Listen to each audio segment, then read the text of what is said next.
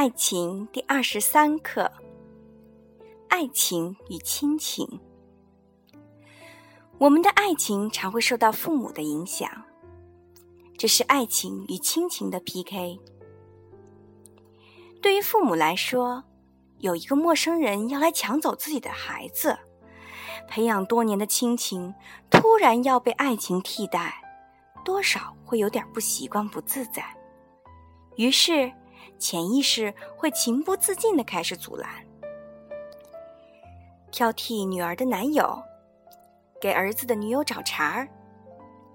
首先，我们需要理解，父母的阻拦往往是对我们的爱导致的，他们对我们也有占有欲，一时之间不肯放手也是正常的。你和父母的沟通习惯，决定了他们是否支持你的爱情选择。如果你平时根本不跟他们沟通，每天跟父母说不上十句话，那父母阻拦你的爱情并不是意外。我们和父母之间的问题，不是从拥有爱情那天才开始的，而是早就埋下了隐患。有些父母的确强势专制，但你们生活在一起二十多年，也该学会一些方法，能够和他们沟通了吧？从吃什么、几点睡开始，让他们听听你的想法，了解你的决定，让他们意识到你能够对自己负责，你的想法逐渐在成熟，你有主见，也有能力承担。如果你平时就在逃避和他们的交锋，那他们永远无法意识到你长大了，还要为你做主。那在爱情的问题上。恐怕你躲也躲不过去。如果你的爱情已经遭到了父母的阻拦，不要急，路没有捷径，你还是先要从落下的课开始补起呀。先学会在小事上告诉父母你的想法和决定，做到每天和他们沟通十五分钟，然后再慢慢的告诉他们你为什么选择这个人。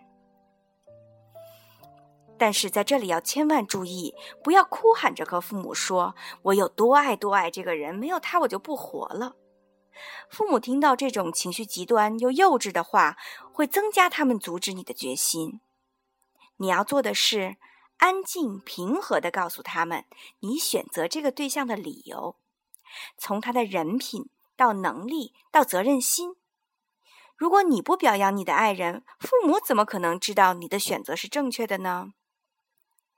这种表扬最好是一点一滴的进行，比如今天你告诉父母，你认识了个男孩很好，在工作上总是很细心的帮你，你粗心算错了数，他总帮你默默的纠正过来。明天你可以继续向父母汇报，他吃午餐的时候先挑了一个大个的鸡蛋包给你吃。父母并不是势利眼。他们虽然看重家世背景、门当户对，但其实他们更看重的是这个人能否接替自己的爱，所以他们才会要求对方有能力、好样貌、好性情。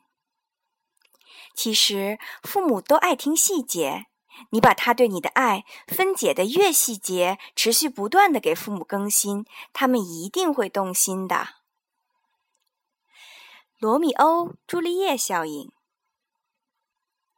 一直以来，和父母沟通顺畅的孩子会选择父母能够接受的异性作为自己爱情的对象，因为他们首先悦纳了父母的价值观，了解父母的脾气秉性，所以他们的爱情往往能够获得亲情的支持。而一直和父母矛盾重重的孩子，会将恋爱作为更巅峰的一次叛逆，专门找父母不喜欢的人来爱。父母越反对，他们越要在一起。这就是著名的罗密欧与朱丽叶效应。父母的反对反而会起到催化的作用，让两个人更认为他们必须要在一起。所以，各位父母们要注意啦。你们的反对很可能会起到反作用，亲情的不包容会激发爱情的强度。对于我们来说，你要先看清楚自己，你到底是真的爱了，还是为了用爱情向父母叛逆？如果你是真爱，当父母反对时，你会想方法说服他们；但如果你在叛逆，就可能不顾一切的逃避和父母的交往，只顾着爱情。向父母叛逆的爱情并不纯粹，因为缺失了亲情的接纳，爱情只是一种代偿。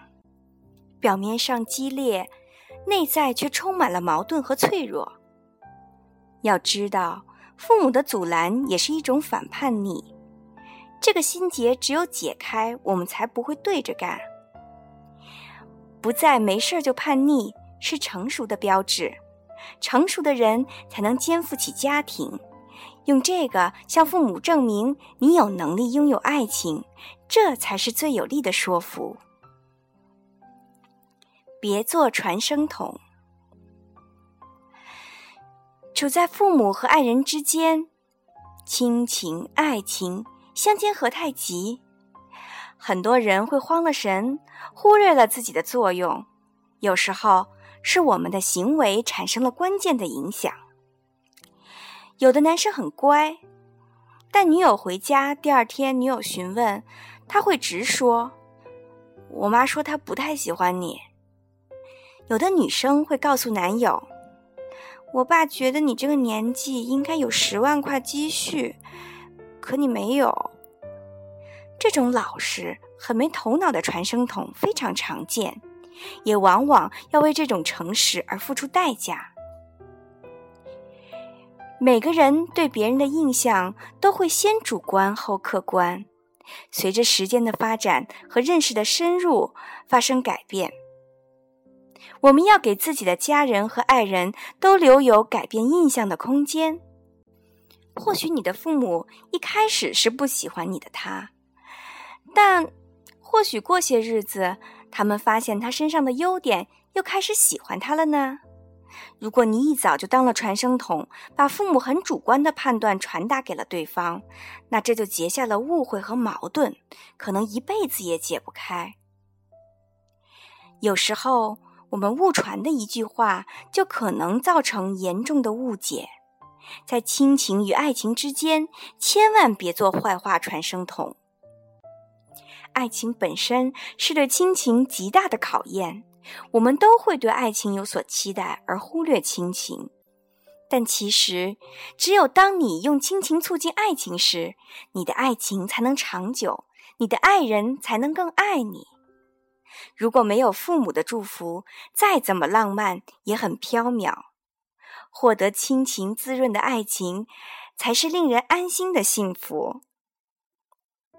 祝你的爱情和亲情一条线，一条心。让你的情路一路顺风。